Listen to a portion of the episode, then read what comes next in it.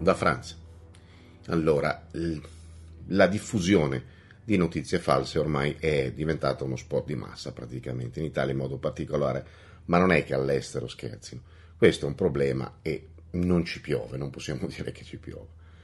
Tuttavia esiste anche il problema contrario, cioè sotto la bandiera del fermiamo le bufale si sta sviluppando un fenomeno alimentato in modo quasi direi ossessivo da moltissime aziende multinazionali, enti governativi, accademici, eh, gruppi di scienziati. Parlo di un gioco sottile praticato nella forma eh, della, eh, come dire, de, della negazione a tutti i costi e nella ferma volontà di silenziare qualunque voce si alzi contro la nuova religione dello scientismo a tutti i costi e contro i suoi ministri, i vari esperti e scienziati. In pratica quello che avviene è che in mancanza di prove qualunque cosa detta da chiunque può diventare fake, cioè falsa all'occorrenza. E di fatto lo diviene sempre più spesso nei titoli dei media, ma anche sui social e sui blog.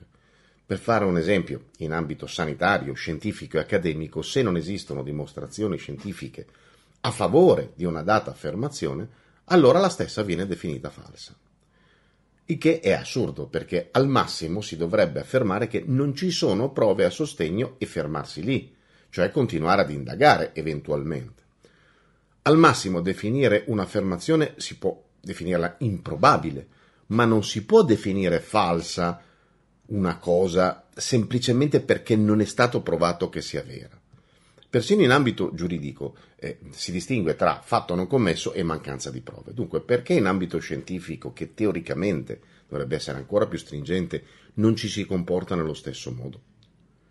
La logica dice che, dato un enunciato, per definirlo falso occorrono prove tanto quanto per definirlo vero. Ma se io non ho prove per definirlo eh, vero, non vuol dire che sia falso.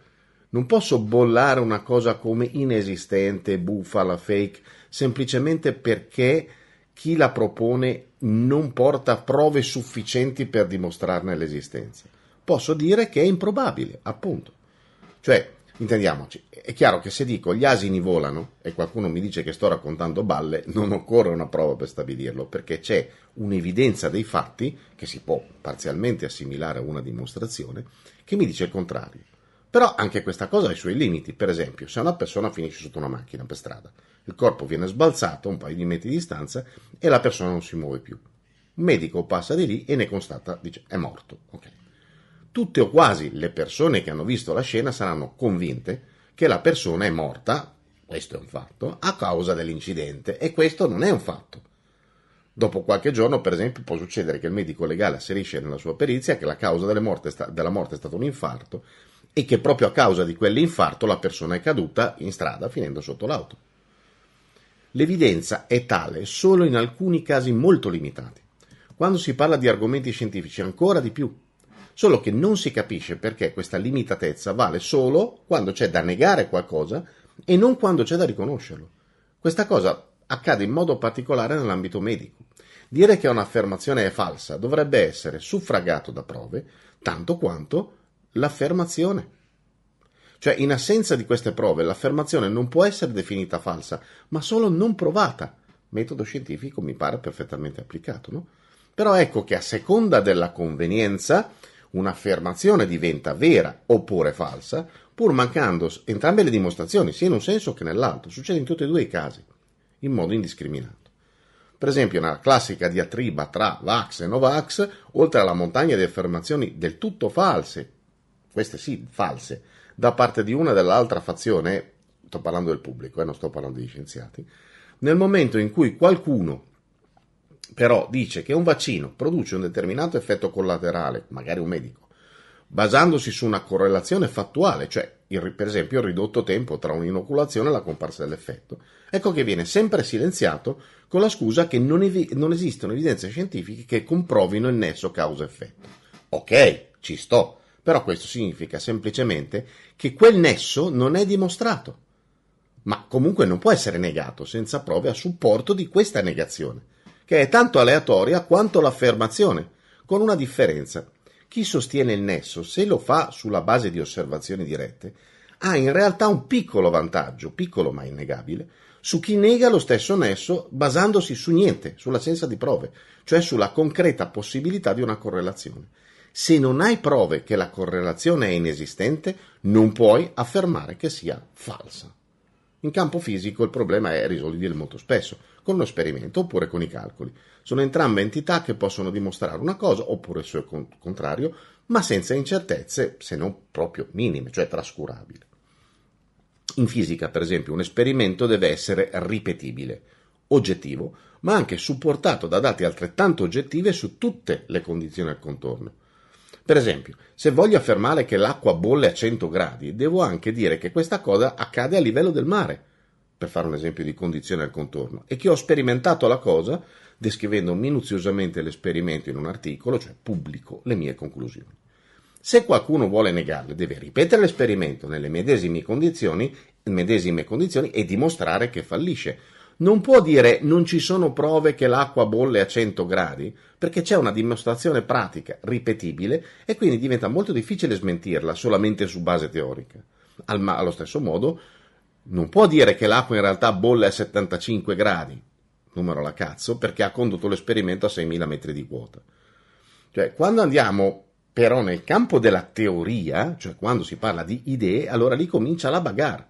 Perché se il dottor tal dei tali, immunologo, tanto per fare il solito esempio sanitario, dice che un farmaco può avere effetti collaterali dannosi a medio o lungo termine e poi a sostegno della sua tesi aggiunge dei numeri che suggeriscono, non dimostrano, ma suggeriscono che da quando ne è aumentato l'uso si osserva, si osserva un aumento delle patologie autoimmuni, per fare un altro esempio, che potrebbe essere correlato alla stessa pratica, ecco che spa- scatta l'esperto di turno e sentenzia, non c'è nessuna prova scientifica che quello che dice tal dei tali sia vero, quindi stia zitto, e anzi lo denuncio all'ordine dei medici perché fa affermazioni che vanno a detrimento della salute pubblica. Eh no, caro esperto di turno, tal dei tali ti ha portato una tesi non campata per aria, ma suffragata da numeri che hanno un senso. È un medico, un immunologo e ha tutto il diritto di esporre una teoria. Tu se vuoi confutarla devi quantomeno fare altrettanto, cioè portare un minimo di numeri che suffraghino la tua negazione. Se non puoi, allora sei tu in difetto e non chi propone la tesi. Parliamo di numeri precisi, eh, non buttati lì un giorno e, e in un modo e, e, e il giorno dopo in un altro. E cosa ancora più importante, sempre per rimanere in questo esempio sanitario, numeri che provengano da ricerche che non siano state finanziate da case farmaceutiche che, guarda caso, potrebbero avere un interesse nella faccenda. Ma soprattutto non hai il minimo, tu, esperto, non hai il minimo diritto di affermare che la tesi di tal dei tali sia falsa. Al massimo puoi dire che le prove non sono sufficienti per accertarla. Ma oggi... Oggi, momento in cui sostanzialmente tutto passa per i social media e le testate mainstream fanno un evidente gioco coordinato, perché è ovvio, quando uno scrive una cosa vedete che è proprio partito l'ordine di scuderia, perché tutti scrivono la stessa cosa, ecco che si usa l'arma finale del dottor Goebbels, il discredito. Discredito che non ha niente di scientifico e che anzi molto spesso si basa su una propaganda ancora meno fondata che le affermazioni che si vogliono negare e che soprattutto si basa esclusivamente sulla gestione della percezione di una notizia, tesi o teoria che sia, da parte del pubblico. È un'affermazione. Oggi un'affermazione non è falsa quando è oggettivamente tale, ma quando le persone la percepiscono così. Naturalmente vale anche il contrario, eh? Molte affermazioni false vengono percepite come vere e tutto avviene su base esclusivamente emotiva, ideologica, politica o di opinione o ancora peggio, sulla base di quanti dicono la stessa cosa per quanto sia idiota quella cosa. È il cosiddetto bias cognitivo, per intenderci, quello che viene definito bias cognitivo.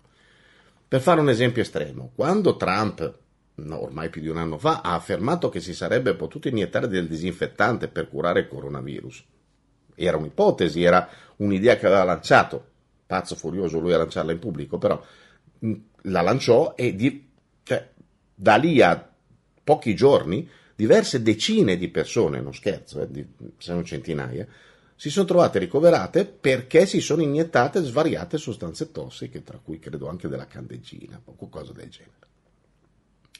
Però sono pronto a scommettere che se la stessa affermazione l'avesse fatta Kim Jong-un, allora quelle stesse persone avrebbero semplicemente scosso la testa, si sarebbero fatta una risata più o meno grassa, ho detto le stesse persone, eh? Poi magari ci sarebbero stati altri idioti in Corea del Nord a farlo, ma non le stesse persone. Un altro esempio, eh, vediamo, se, cioè, sempre di questo periodo, ecco per esempio è il video del ragazzo che è diventato virale, ve lo ricordate? Che mh, diceva che in, in, in Giappone eh, non gliene frega un cazzo il coronavirus perché tutti prendevano un farmaco particolare da, da tempo. Questo, vir, questo, questo video è diventato virale perché è stato riproposto da un sacco di gente e quest, questa viralità ha portato a dover sperimentare in Italia un farmaco che all'apparenza in Giappone usavano tutti. Peccato che nella realtà era in fase del tutto sperimentale e su ottanta persone. Allora, quello che si osserva in periodi di crisi come questo è l'evidente tentativo da parte di diverse fazioni, eh, non sto parlando solo di una, di diverse fazioni, di creare percezioni ad hoc di fatti oggettivi per puro scopo di profitto. Ovviamente non parlo solo di profitto monetario, eh, parlo in termini di immagine, in termini di notorietà, di, di esposizione mediatica, di visibilità. Questo poi porterà ovviamente a dei vantaggi monetari, ma all'inizio è proprio solo ehm, proprio un vantaggio di, di visibilità. E questo viene fatto sfruttando la, quell'amplificatore naturale che è l'ignoranza delle persone.